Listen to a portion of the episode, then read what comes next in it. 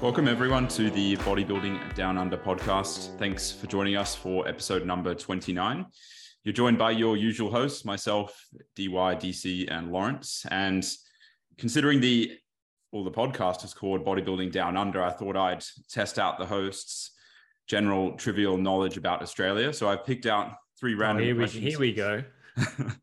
I picked out three random questions, and uh, unfortunately, they're not related to bodybuilding. But I mean, considering we're all patriotic, we should all know a bit about our country. So, DY, I'll start with you. This question says Australia is home to these big things. Which one of these is not real? And we've got the big bogan, the big pineapple, the big banana, and the big kanga. I'll take it. The first one, the big bogan, You want to lock that in? locked in. Unfortunately, that's incorrect. It's the big kanga. Damn, we don't even have a kangaroo, but we've got a bogan. So where's the bogan? I'm not giving that information. Brisbane Mall. yeah. One of the one of them's in this podcast. cool. I'll um. Well, I guess that's a strike against DY. The listeners can uh take that how they want to. And uh, Lawrence, this one's for you. How many joeys can a kangaroo have at one time? Two, four, one, or three? Or one, two, three, or four? I'm gonna say one. Incorrect. It's three. Dang. So you could they could be any up to three in the pouch at once. Mm, apparently.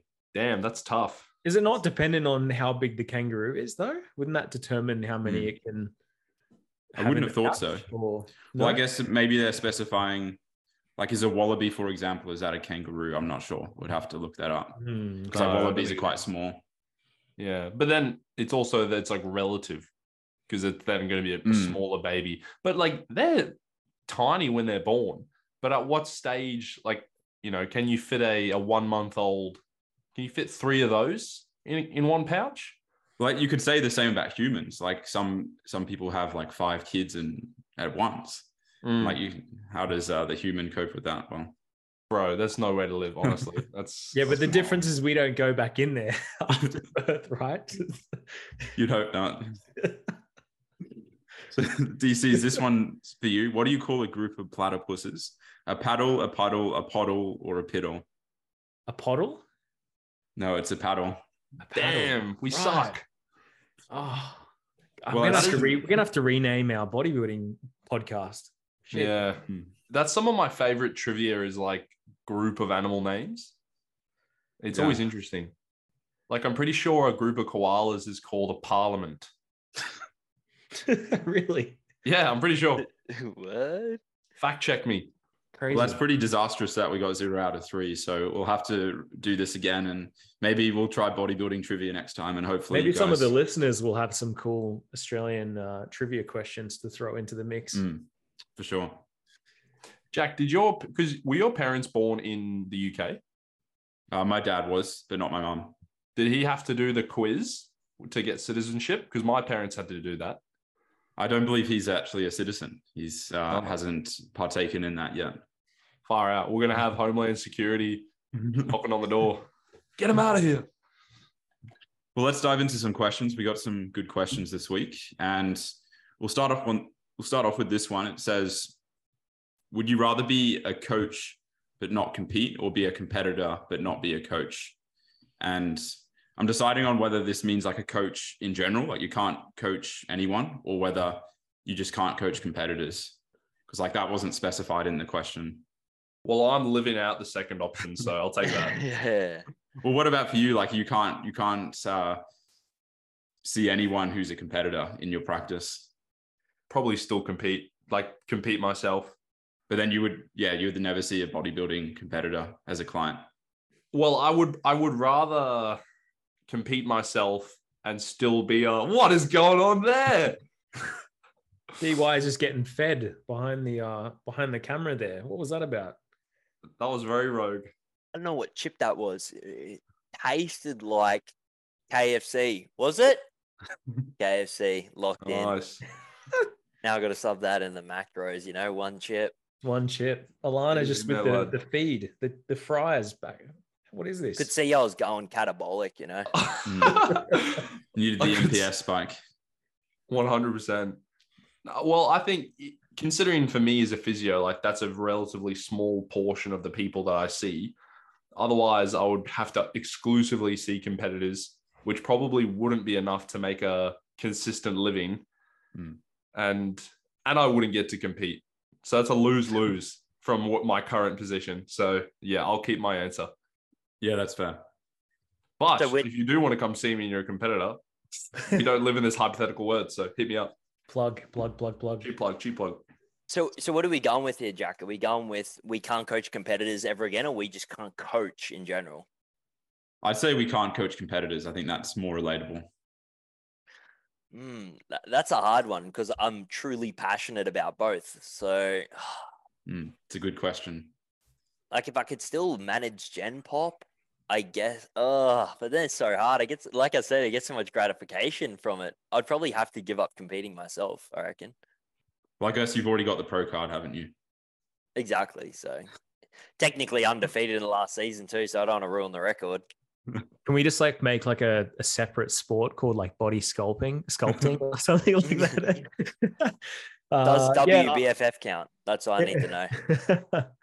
I would probably be the same. I think DY, um, similar to you, I would probably give up competing. I think just because I, I mean, I'm, I make a livelihood out of out of coaching now, and I literally cannot see myself doing anything in terms of a professional career. So uh, that's what I live and breathe right now. So it's yeah, I couldn't see myself doing anything else other than than bodybuilding coaching. Hmm. In terms of the com- competitive side of things, like I think I would still need a competitive outlet. So I would probably pursue something else, but I have to ponder on this decision for a while. Can I Hmm. compete again and then then make the decision up after, or It's a spur of the moment answer. spur of the moment? Okay, all right, gotcha. I'd have to sit on it for a bit. I think for me, like there's unfinished business to do. So like I would, I would choose to be a competitor and still coach non-competitors because I still get satisfaction out of that and I enjoy it. And I'll then reverse once I get that pro card. I'll then reverse my decision potentially, but Cool. each to their own, of course. So this next one says, I'm not sure how to interpret it, but it says, "Have you ever carbed up on a on donuts?" the day before the day before show day or on show day or i kind of combine this with the weirdest carb ups you've seen or heard about on peak week or on show day Yeah, well, it's funny that you like that that question, right? Specifically around the donuts, because I'm pretty sure donuts is one of the most prominent things that are backstage, right? At a Mm. at a at a at a competition. So I understand the the rationale for asking this question, but I don't think it would be the, the most appropriate food to to carb up on. I think because I mean, typically donuts are also quite high in fats, right? So Mm. I mean, something you could maybe push in earlier in the day if if if you weren't within a viable timeline of competing in the next couple of hours, you may be okay. But I definitely think it's probably the the least uh, ideal food for for an appropriate peak week or a peak day. Right? the least or just an, a non-ideal food Just i the think olive oil would be worse Yeah, it'd be yeah, it'd be non ideal, but I don't think it would be the worst. Like, no, it wouldn't be the like worst. if you're loading not. up on fried chicken, like that would be horrendous, but it'd Mm. also very be very good at the same time. Mm. I reckon mean, if you I- had mayo, then it's all over. But Yeah, yeah. if you then get the no mayo option, you- fats. you're probably going to win the Olympia. exactly. Yeah. Yeah, but like I guess it wouldn't be the worst, especially if it was like a Krispy Kreme or something like that. I know they're quite high in carbohydrates and sugars with like not that much fats, but like in the end, it's it definitely wouldn't be ideal. I'd say, and I haven't done it. Mm. I mean, Low yeah. volume though, It would be very low volume.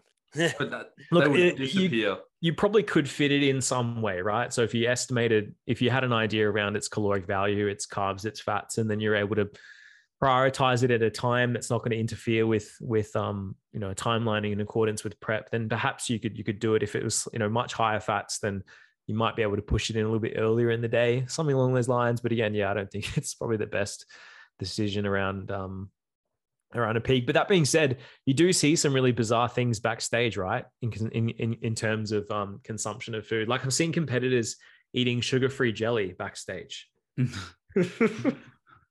like I don't know. Yeah, yeah. Pushing look, I- that I glycogen. under- yeah, I understand. Maybe they're trying to make weight. hunger's yeah, hunger's the issue, right? Like you're definitely hungry on on show day and things like that. But I feel like trying to volumize food on the day is just not the it's not the goal, right? You don't want to Mm. go up on stage with a distended stomach because you've been eating your four kilograms of Spud Lite and um and a kilo of sugar-free jelly backstage. Yeah, I've also I've seen some competitors. Not that this is like too crazy, but also eating like salt and vinegar chip, chips, like trying to get in that hit of sodium as well as the carbs. But you get that trade off of some extra dietary fat as well. Mm. Speaking of sodium, did you guys see the story, the AJ story of Thorburn? Shout out Thorburn, friend of the show, with the salt shaker. Yeah, yeah. That's the only way to get in salt Dude, backstage. that was so good. Imagine what that technique mouthful would have tasted like. or just grinding the salt shaker into the mouth. Is that what he was doing? Yeah. yeah. and you know, a salt shaker, fairly, you know, phallic object. I suppose it wasn't necessarily the most flattering angle with that sort of wrist movement that he had going on. just put some music over the top of it. I want to get freaky with, Yeah. with Just puts the lips right around the top of the salt shaker too. So Oh man. But yeah, I like I always find it funny when people are like backstage and they've still got a stage showing and they head, like straight to the pizza or straight to that table of just like goodies and they're just like absolutely teeing off on it because it's sort of like, oh, I don't know, like pizza's another one. Like, do you really want to be getting in all those fats pre-stage? But then again, like if you say you were about to go on, you're not making the overall, it's your last one of the day like depending on how soon you, you were going on, as long as it wasn't something that's going to distend you, would it even have much of a bearing? Do you guys think? Not really. I don't believe. Mm, Probably mean, not. you know, we're not we're not putting we're not eating a slice of or like biting into a slice of pizza and then it having an immediate effect Mm, effect on your body composition or you know things like that. So there is a delayed delayed response in that respect, right? But um, I feel Alcohol like a lot of is time, also a common one. Yeah, I feel like Mm. once you open the floodgates, like the water comes rushing in, right? So if you're backstage and you start having some snack foods, you start having a slice of pizza and things like that, and you've still got some categories and divisions to go, it's probably not ideal, right? You can probably wait a few hours until you finish your your comp and then then have some fun with nutrition, given that you're you've finished your competition season. Mm. One that I found interesting is I, I saw someone, uh, he ended up winning a pro card, but he was having large amounts of greens actually on the day. Like for like the first three meals of the day, he was having probably like 100 and 150 grams of like greens, like asparagus, I believe it was, or maybe like broccolini. So, which was Mhm. something that I found interesting because I don't really implement nearly any greens on the day. What about you boys? Isn't Mm. asparagus one of those sort of old? I was Or thin in the skin though, like like he, he was getting that thin skin, lost all the water from it. yeah, just peeing out gallons and gallons from the asparagus. Hmm. I don't think on any of my show days, because obviously you're trying to keep fiber to an absolute minimum. So I don't think I've had any fruit or veg before a stage showing on a show day. It's normally like rice cakes, rice, cereal, and then like right up at the end, like lollies and Gatorade. I see the utility of maybe having some banana on show day just as a means of um, Mm. pushing in a little bit more like potassium because we are, you know, obviously loading large amounts of um, of sodium and uh, sodium potassium have a bit of a, a relationship in regards to like action potentials and I won't go down that that avenue but you know there is there is rational for for loading potassium the day before if not the morning of a show day so perhaps pushing in some banana or something like that in the morning might be a, a good call but obviously considering total fiber and food volume and things like that as well is important I could also see like beetroot as well, but not greens because like beetroot is encourages vasodilation, blood flow, hence like supplementing with beetroot. But then again, you could just take some beetroot powder or something a bit more efficient than eating it. Get some Mm. of those dried beetroot chips. Mmm. Dried vegetable chips are so good. I'm not sure about the uh I'm not the nitrate content in in beetroot veggie chips though. It once it's been just like completely. I completely can't imagine it being very high, right? cool. Let's move on to the next one. I also looked up uh donuts and they have around like 15 grams of fat and like 30 carb approximately. So it's not not an ideal trade-off there. there you go. No, I don't think I, any of us are surprised there. So Did you search up the Krispy Kremes though? I didn't. I Original can only imagine that would be worse. I'll, I'll pull them up now as we keep going. Oh well, if we're looking up stuff, then I'm gonna be looking up the koalas. Because that's what really matters. The people are dying to know. Oh damn! I think I'm wrong. What is it? It's- that website said it's a, a cling, but I'm Hmm. not having it. I want to hear guess they do David cling to trees, right? Yeah, potentially. I don't know. We'll have to do some more research. DC, this one's for you. It says exercises we have in our program, but we don't necessarily enjoy them. oh, tough one. I mean, if I reflect upon exercise in the past, I think I feel I think I go through phases where I I enjoy something and then and then don't enjoy it. I mean, there's times where I've absolutely loved the hack squat, and then there's times I've looked at it and I'm like, oh fuck, I've got that today. Shit. But we do it anyway because we know we need to grow, and uh, it's all part and parcel of our of our journey. But um, oh god, I guess things as of recent. Uh, I went through a stage of just not liking the trap bar. I think I'd used the trap bar for a good amount of time, and I just kind of got got sick of it. So I've kind of reverted back to dumbbell RDLs and and barbell RDLs and things like that. So for for the moment, it's probably trap bar. I don't want to touch it just because I implemented it for for a long stint of my training. Uh, well, within the last couple of years. So that's probably my my one one movement I've got a distaste for at the moment. Have you got back into some hip, hip hinging recently? Yes, I'm back into. I've implemented. I've kind of progressively started using equipment that will allow for greater loading capacity. So I started with um, 45 degree hip extensions with with dumbbells, and now I've just navigated towards dumbbell RDLs. So Nice. the next transition from there will be transitioning back into some barbell work, but. I've been starting to slowly reintroduce some just some um, barbell hinging just to kind of get reacclimated to the movement again before I actually run a, a proper training block with it. But Mm. um, yeah, Cool. What about you, DY? Mine, I got a hate for like the seated hamstring curl, and just because anything over 15 reps just feels like my hamstrings are about to burst. Hmm. That and I guess like a single leg, uh, like that standing hamstring curl. Uh, I don't know. I just feel that one's so awkward as well. Those are like two two of my hated, my most hated exercise, I reckon. But that being said, I still do the seated one at least nearly most programs. Yeah, it's, uh, doing that one occlusion, like that's even, or Oh. occluded, like that's unbelievably painful. It pretty much is occluded. yeah. Like yeah, even if Especially you have a no quad pump. bands on, yeah, it's pretty much is occluded because of like the pressure onto the pad. Yeah, they're cooked. DY, you got to come to Powerhouse, mate. They have a top-notch seated leg curl and standing leg curl.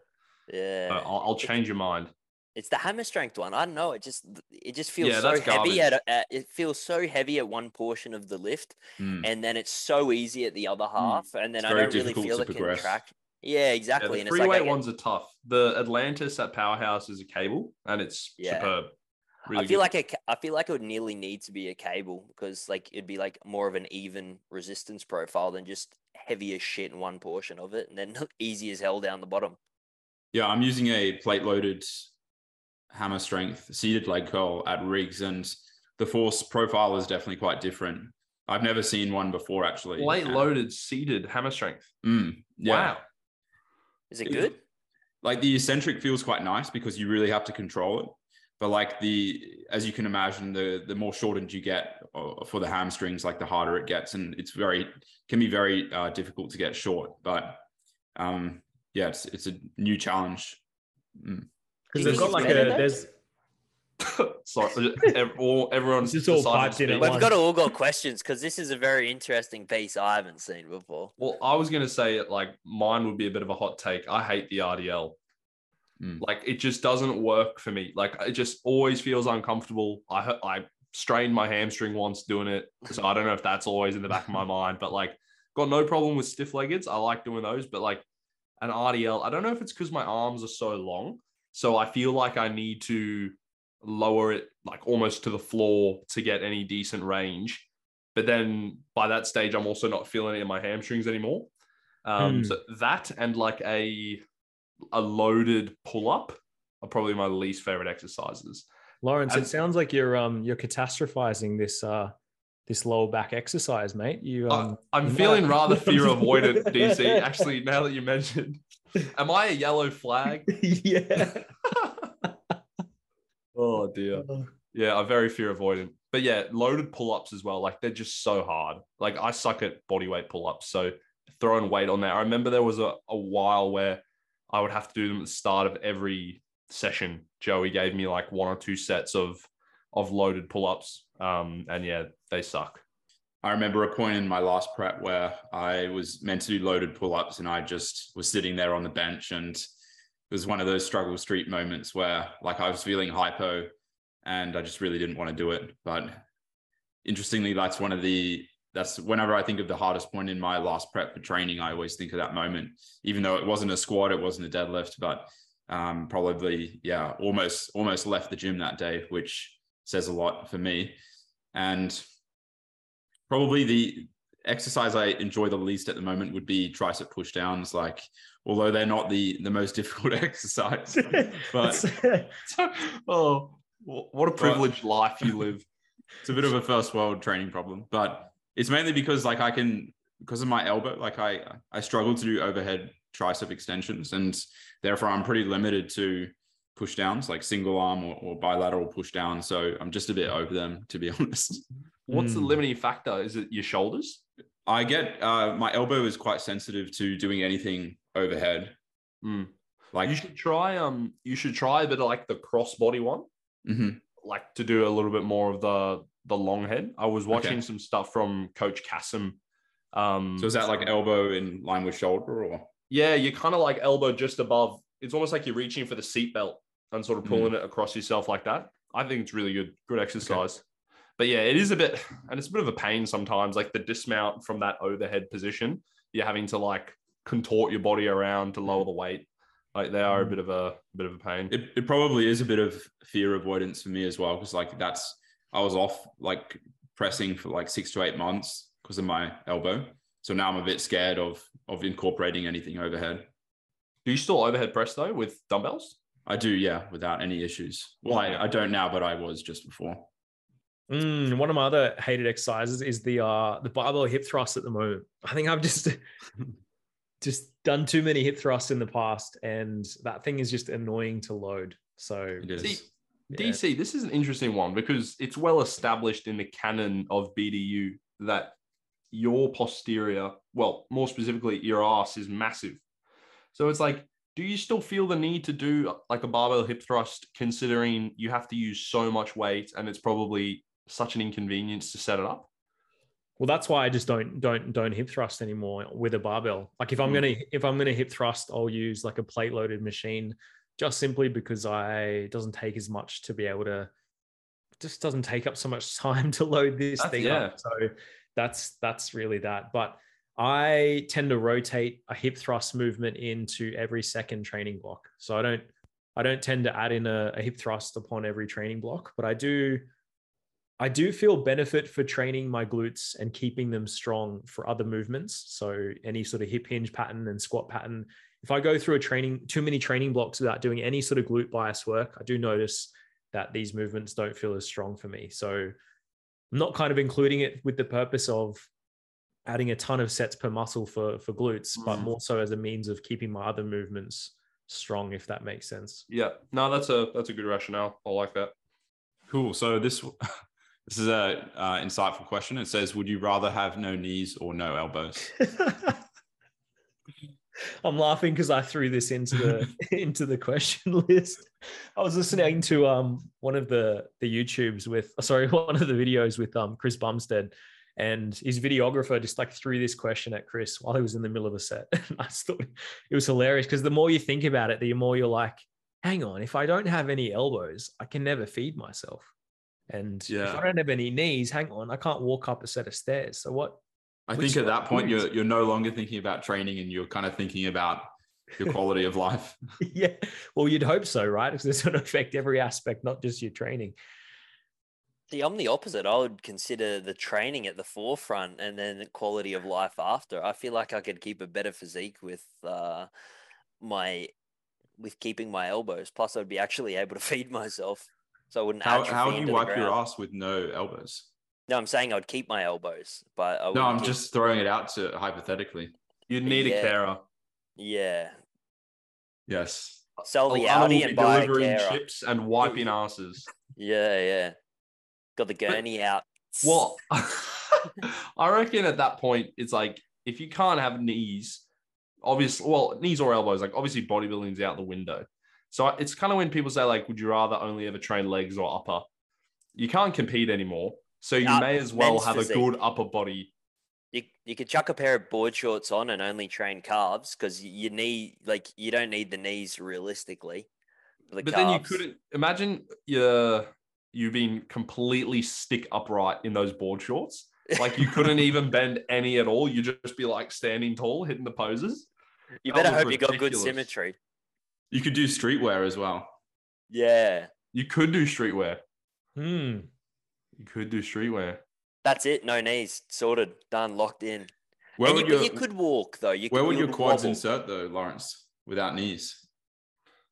They w- well, Well, I, don't, okay, I know do they the don't insert onto the knee, but like they kind of just Yeah. wondering how that anatomy would work. But okay, do we have a knee, but it's just not functional?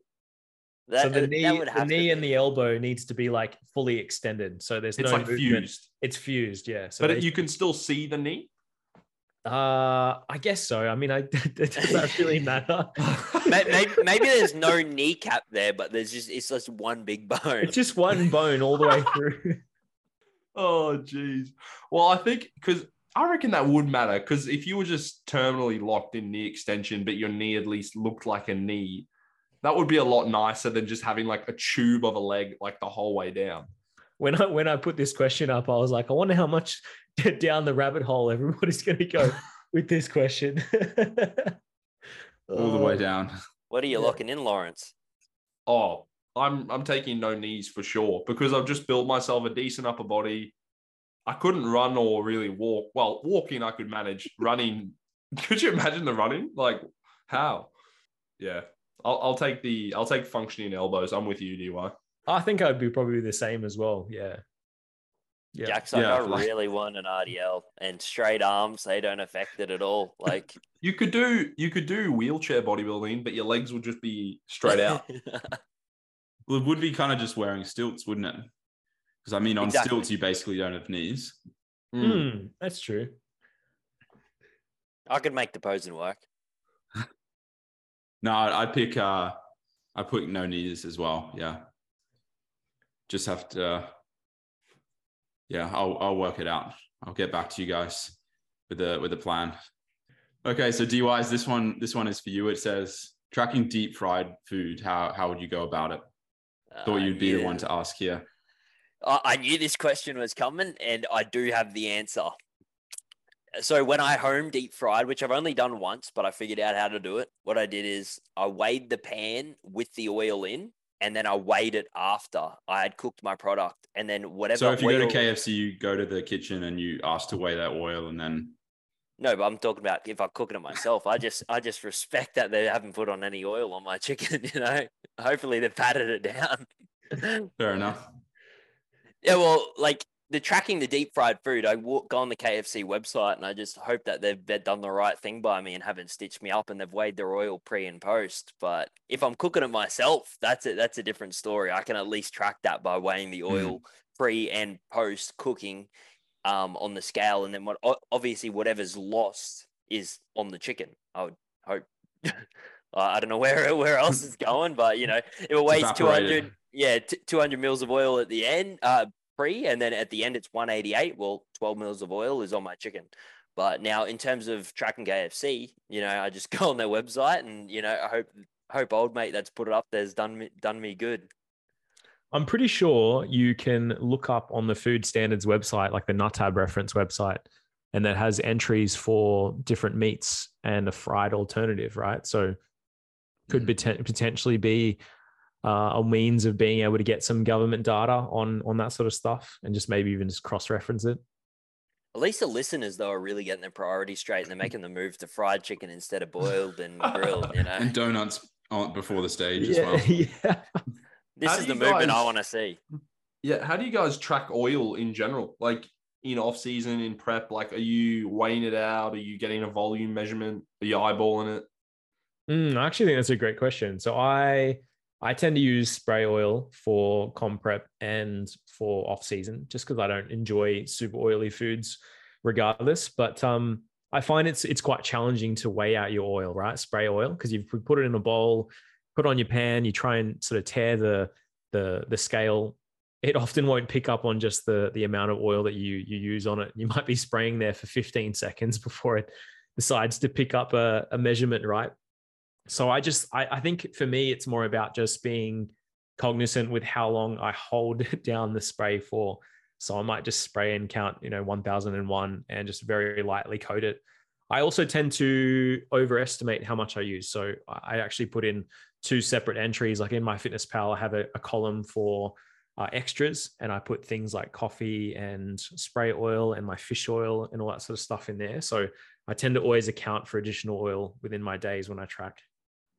Yeah, nice. I know Jack normally goes off tequila shots. Mm-hmm. So whenever he does Yeah, his oil, I mean that's a minimum. I was going to Yeah. say like a uh, a cup of olive oil a day usually, but uh, no, and to then be you scatter it out all throughout the day, like you know, sip here, sip there, sip in the mm, pan. intra workout oil, Yeah, exactly. not injectables though, of course.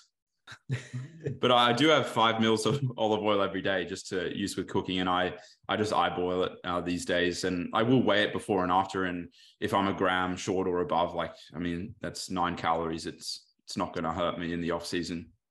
Worst comes to worst, like legs are a little underdeveloped come stage time Mm. because you just didn't want it bad enough. Yeah, I'll live with it. Uh, for myself, I don't use oil in prep. And then even in the off season, I don't really use oil at all either. Like maybe sometimes, and if I do, I'll weigh it. Like if I just need to lightly coat the pan, I'll just give it like a little touch of spray oil. But honestly, like 99% of my meals probably prepared without oil at all. Yeah, that's because you're eating zinger burgers every fucking meal, man.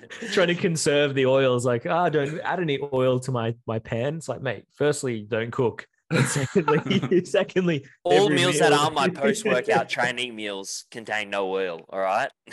So do you just th- throw it in the pan, raw dog? Well, it depends. Like if I've got like, yeah, pretty much. Like I've got a good non-stick pan. It doesn't stick. Like you know, it moves Really? around. Yeah, I've got a good non-stick pan. It just comes straight off, no sticking at all. Meat comes out good. Far out, man. It's like an infomercial. Tell us more. Yeah, uh, no, I can't What tell you. brand code? do you buy? What's that? What brand do you buy? Lawrence needs your your secrets. Just one of Oh. the higher quality. get yourself a good ones. Tefl Tefl pan, mate. And Yeah, happy yeah. days. There you go. Only think- if DY's got a code. If he doesn't have a code, I'm not interested. I don't know what's an expensive pan and whatnot. I just said I wanted a non-stick pan for in prep, so I didn't lose any of my macros. Just walk straight in, got it, and yeah, I, it never sticks. I can put it in the dishwasher, and the non-stick coating doesn't even come off, so works perfectly. you missed the Black, Black Friday sales though. Yeah, exactly. But you know, when you're in prep, you don't really care. You're saving money anyway because you're not eating out. KFC's going bankrupt. I would um, argue that prep might be more expensive though in terms of food costs, don't you think? Like, because a lot of the things that you start to purchase. Not if you eat out as much as DY does. Yeah, yeah, Yeah, that's fair. I That's normally fair. go. I normally try to make an effort to go out like once a week to a restaurant. Then you know, adds up with the zingers. He pays for everyone else's zingers as well, so everyone else in KFC gets a free zinger. there you go. So this next one says uh, we're almost nearing the end here, I think, in terms of questions. But do you ever get scared or anxious going into a leg session? I think we've discussed something like this before, but uh, we probably haven't visited it for a while. So Lawrence, I'll let you kick this off. Yeah, I think it probably for me depends on a few things. So, like, obviously, I've got legs tomorrow. Would I say I'm scared or anxious? Not really, because it's the first session back after the deload. So, you're more so excited to get back in there and, you know, have a, a week of hard training again. But I think that it's pretty normal by the end of the block. Once you have some fatigue accumulating and once your training is at a you know, pretty hard intensity where maybe you're pushing to like one or zero RIR, depending on where you are in the block. I think it's pretty normal to get a bit anxious or a bit nervous for certain exercises. I think it's probably something where there's a sweet spot you know, like if you are a bit anxious, a bit nervous, you know, it does it does tell you that you care and that you're, you know, putting a lot of stock into how you perform and you want to do well. But I also think that if you're, you know, if you're in in tears before like, you know, calf raises or an adductor set, like I think there's probably some bigger issues going on. Like I think nerves and, and anxiety and emotion and stress like they're all things that you can use to your advantage but they can also get away from you.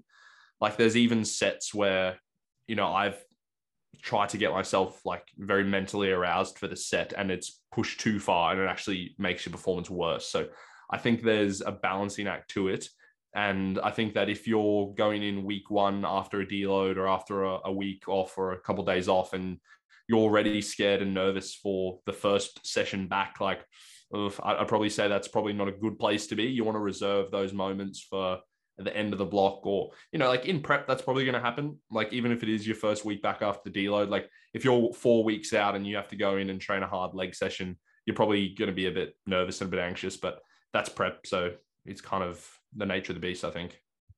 Yeah, I'm I'm similar. Like the well, interestingly, the deeper I've got into the off season, the less nervous I've been for my bigger lifts or leg sessions. Like definitely using the hack squat at World Gym Brisbane after prep, like there were times where I would get quite nervous and, and anxious. And I, yeah, once I got past that lift, I, I felt a lot better. But nowadays, I just feel a lot more confident. Sure, there'll be some some nerves, but it'll be much much better than what I experienced um, having a like a lower energy availability or after prep when there's still just that lagging sense of not wanting to to move as much as when your EA is higher in the off season when you're fed for a long period.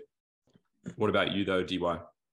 I probably wouldn't say I get so much anxious between each sessions. Like I remember in prep, like when you're sitting there and you're trying to keep set amount of like weight on like a certain lift, like but I wouldn't say I would really get that anxious going into it. Like I would get like somewhat nervous, like, you know, shit, can I do it? But like I wouldn't try and like, you know, worst comes to worst, you drop off a rep here or there. But like like I wouldn't get anxious even in the off season now. Like, you know, if I go into a big set, like I'm always hyped up, I'm always ready for it. But like I don't really get that nervous feeling, if that makes sense. Like it mm. doesn't really affect me or give me anxiety. Like it's more or less just I'm excited, I guess, and ready to take the set. But that being said, I have been anxious in the past with like training, and you know, you've got like a huge leg day coming up. But I tried not to get too emotionally attached anymore, especially like I guess in that negative way. I think most people would get anxious potentially about the pain aspect, not necessarily about hitting the numbers. Like uh, maybe it's just me, but like if I, when I used to get anxious, let's say for an RDL, like it would be more so about the pain and the intensity associated with doing that lift as opposed to like whether I progressed on it or not. Yeah, Another I, tough could, thing is like, oh, you can go DY. No, yeah, I, I can definitely understand that. Like I said, like I remember uh, like having like blood flow restriction, uh, seated hamstring curls, like you said, in like one of my prep programs on the back end, and it was just like absolute hell. And it was like, it'd probably be the thing that I least look forward to, just because of that sheer pain. Like you knew once you were going into like that third or fourth set of doing like twenty reps, you knew it was mm. over.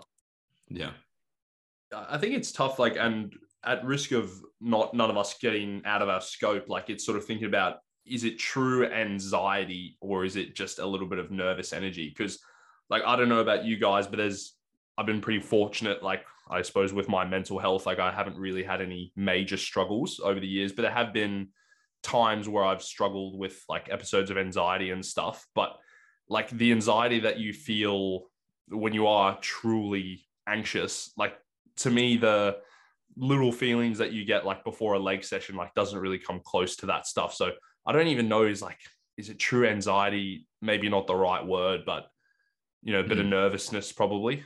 Mm. I think for some people it might be true anxiety, right? Yeah, no, for sure. But, There's going to be those. For, for, for others individuals, it may just be uh, a result of nerves because that particular session is important enough to someone, right? Mm. Similarly, as to someone getting up on stage they want to do well, they have certain expectations of themselves, and therefore they might experience nerves as a result. And I think that's quite similar in respect to the training side of things.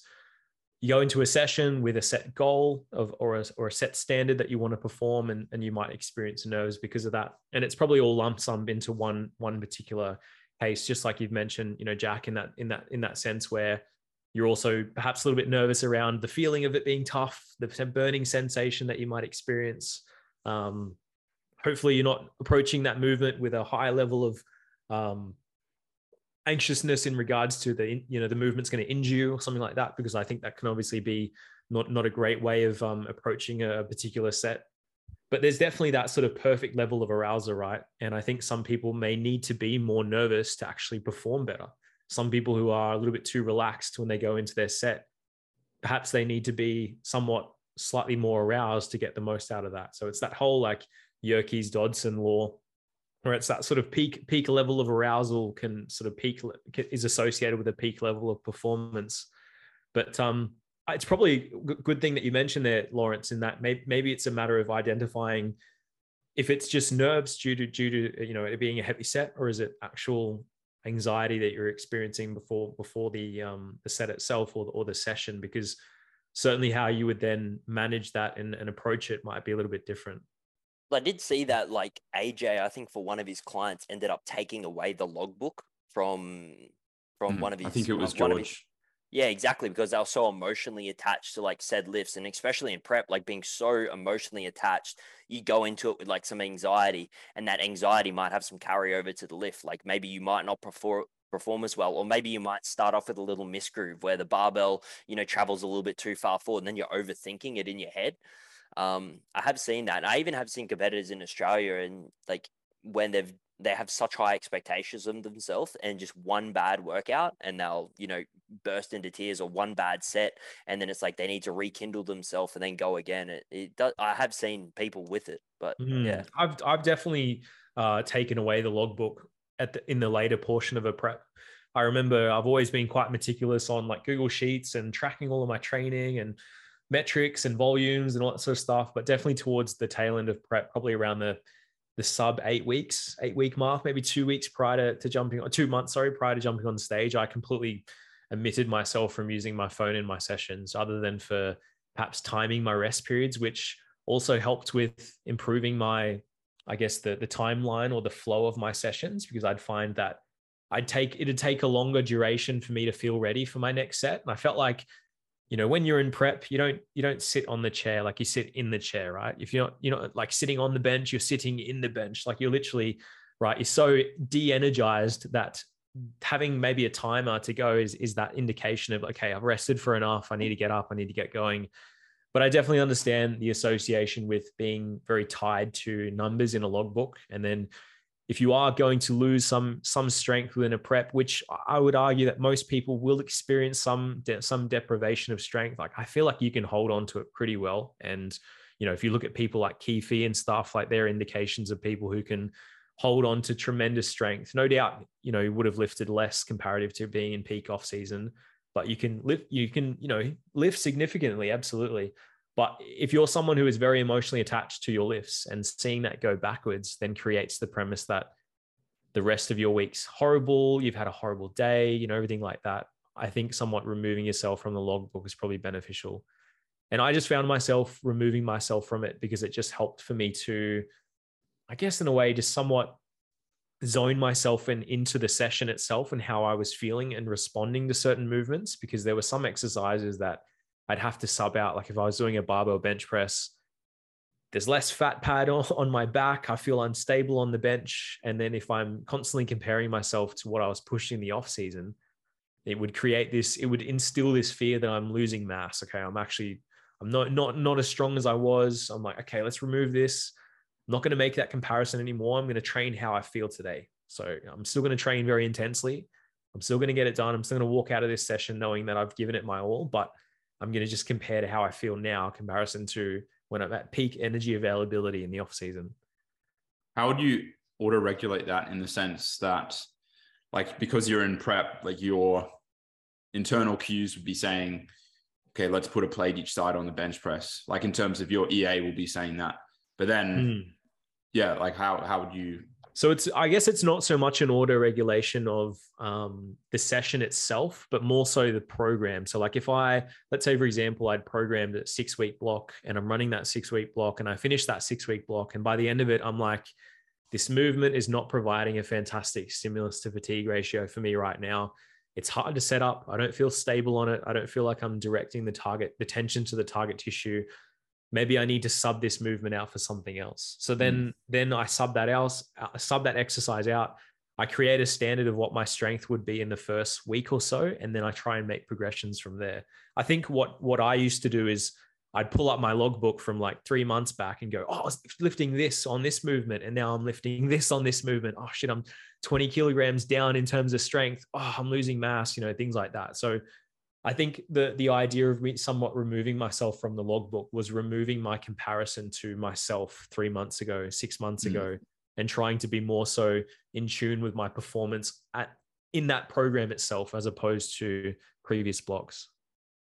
Yeah, that makes sense. And I think that will can also be coincided with like changes in, as you said, biomechanics, like your fat pad on your back getting smaller and like the barbell bench press being a less favorable movement overall. Mm. The other thing I started to incorporate was was a few more drop sets and things like that within within within prep, and it's actually something that I've seen like JP Strength, uh, JP talk about a lot um, in his strength sessions, like within a prep basically the inclusion of like if your internal cues is telling you that you know you need to back off the weight you can't keep pushing this weight the premise of perhaps doing a drop set or an AMRAP at the end is it kind of forces you to an intensity that is conducive of fatigue right in a sense so it's it's it may be beneficial as an intensity tactic within your training to still train to high levels of performance and and and uh, and fatigue despite those internal cues saying to you, hey, don't take the plate off, like don't train hard, like relax. You don't need to train hard, like all those sorts of things. Mm, I think it's important just to like shift the goalposts a little bit in prep. Like obviously you want to maintain your performance as much as possible, but I think that if you were to get, you know, from weeks 15 of prep to week 10 of prep, like if you're maintaining numbers or improving numbers and you're a relatively advanced athlete, like I almost would see that as being, you know, a bit confusing. That shouldn't be happening. And it, it maybe even questions yourself, like how hard were you really tra- training in the off season? Because well, how are you performing the movement now? Like there could be exactly, definite... yeah. Like something's got to give. Either you're not training as hard as you, or like you're training harder now than you actually were, or you're, you know, cutting corners somewhere, be it through range or through execution or something like that. But I just think if you can, you know, take a, a maintenance or take a hold with the same level of joy as you would celebrate a, a PB or a, an increase. That's kind of how you need to look at it. Like you've you finish your off season, the time for gaining tissue is is done for the most part, and you need to shift the focus of okay, the priority now is not necessarily putting more weight on the bar. The priority is stimulus. So, like DC said, like if you're finding there's an exercise like one of your compounds, for example, and you're just no longer feeling in those tissues as you normally would, and you think you can get a better stimulus through something else, obviously that's going to be better because if you're trying to preserve muscle mass, you know, stimulus is the goal as it should be, sort of, especially in the tail end of prep. Absolutely. I think the key word there is stimulus for sure. What was that again? Stimulus. Stimulus. It'll be the episode title. Yes. Well, I've also got some unfortunate news for you, Lawrence. Mm. So I know you aspire to his natural physique or previously thought natural physique, but apparently it's been leaked of uh, Liver King's supplement stack. Oh, I know. Just quietly, like, uh, you know, we're not a, a, hot take react channel, but I mean, that's not a, like a revelation. Like, mm. it's like, oh, okay, we now know for sure. Liver so you're saying it wasn't his ancestral like, techniques? Mate, like, I'm sorry. Like, if anyone is out there, like, I mean, sure, buy his supplements, like try it out if you wanted to, but like you couldn't, like, surely there weren't actually people believing he was natural.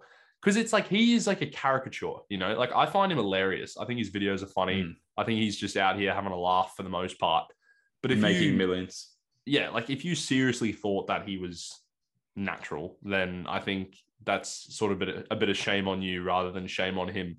Mm. But you know, I just think he's like I, I almost like I'm not going to watch anything that he puts out as serious knowledge or information, but I just like I, I just find it funny how someone like that has made it to this point where he's like he's probably making millions upon millions a year as just like a meme, really. Mm. You could say that about a lot of influencers. They're a bit of a meme, but I, I just don't like he was he was kind of adamantly saying that he he doesn't take stuff and then Uh, I'm just going off Lane Norton's video. I mean, he he likes his reacts, but like uh, somehow Derek from No Plates No Dates got access to his. Uh, More plates, more dates. oh my bad, slip of the tongue. And but by he- that logic, no plates would mean no dates. So I think you're still on the right track. Yeah, totally. Maybe I, I need to get on top of that name actually, copyright it. But yeah, his, his um supplement stack got released, or his special supplement stack. Apparently, yeah, thousands of thousands of dollars each month on GH and different compounds. How much creatine's he on the? Well, I don't think that's very ancestral. Like you couldn't have created no, that. you're right. You're right. He gets it through stand for meat anyway. He gets Mm. it through meat. Yeah, Would you rather be a vegan or a carnivore? a vegan for sure. Probably a vegan, to be honest. Yeah. Ooh, I don't know. I don't know. I think I'd have to be a car- carnivore. I, I yeah. I just never have a main meal now. I don't think that doesn't have like meat in it. I don't think I could. Mm, But I'm sure that there'd probably there would be a lot more health benefits to being a vegan. Mm, I'd imagine. sure. Like- I've just never been a massive meat eater either. Like I, I prefer plants. Yeah. Just when you put it like this, you got two buns and then you got the lettuce and the mayo in the middle, or do you have two zinger fillets and then a piece of bacon in the middle? like that's that's where I, that's where I'm thinking. No more cream of rice though, Lawrence. Like that's that's vegan. Oh, um, yeah. So you could really, but like, could you eat processed animal product like cheese or yogurt? I guess so. It depends on the categorization of uh, carnivore you are. Yeah. Like, is it full And what about like egg, eggs and things like that as well? Is that still Yeah. under the, the banner of? And like, are you are you raw know. carnivore or are you cooked carnivore? I don't know. Mm. yeah, and also it would be a very expensive life, like eating all that meat. Mm. Mm, it would. You'd have to go out hunting. Yeah. But hey, if I can look like Liver King, How do you think he gets that red tinge? It's quite impressive. he's primal, bro. Yeah. There's also no no fiber in in that meat, right? So you might have one one shit a week. yeah, genuinely, yeah. But like, I wonder because you get people like Liver King, where you know he's obviously a very sensational character, but at some point, like there there had had to be a transition period where he's like, okay, this could be something I could market. I'm going to dial this small part of my personality up to a thousand, so I can make myself like a character. But now it you have to eventually get to the point where like he just believes everything now. So like everything he's spouting out, he must just believe it. But I also wonder like if he goes home at the end of the night and goes, Oh, another tough day of being a fake liver king. And he's just sitting back with like a well-balanced meal. And he's like, Mm. "Oh, I wonder how much longer I have to do this. You know what I mean? That's a good point. Like, does he? Because I think, I mean, I, I've probably watched a handful of his videos, but I've seen him eat uh, different foods every now and then. So I don't think he's truly ancestral. He's cheating on on the diet. Yeah. He also flies a private jet. So yeah, I question some parts of uh, what's ancestral and what's not. Well, we know our episode title is going to be "We Call Out Liver King." Yeah, we react to Liver King. I wonder if That's he's on show. Let's end on Start this. becoming the uh the new Lane Norton, the Australian version of Lane Norton, just just calling people out on their BS. We just retitle the podcast to "No Plates, No Dates." Yeah, Yeah. but No, this- Lane, Lane, Sorry, go ahead. Didn't Lane just hit like a pretty big, pretty big milestone? Like, because he's probably the sort of the most popular in this space, the evidence based sort of fitness and, and nutrition. You'd say, would you not? Hopefully, Mm. you're not talking about breaking up with his wife as the What? uh, as the main. Th- didn't you know? No, no, no. Like, I thought he hit like a significant milestone, like a million followers or something like that.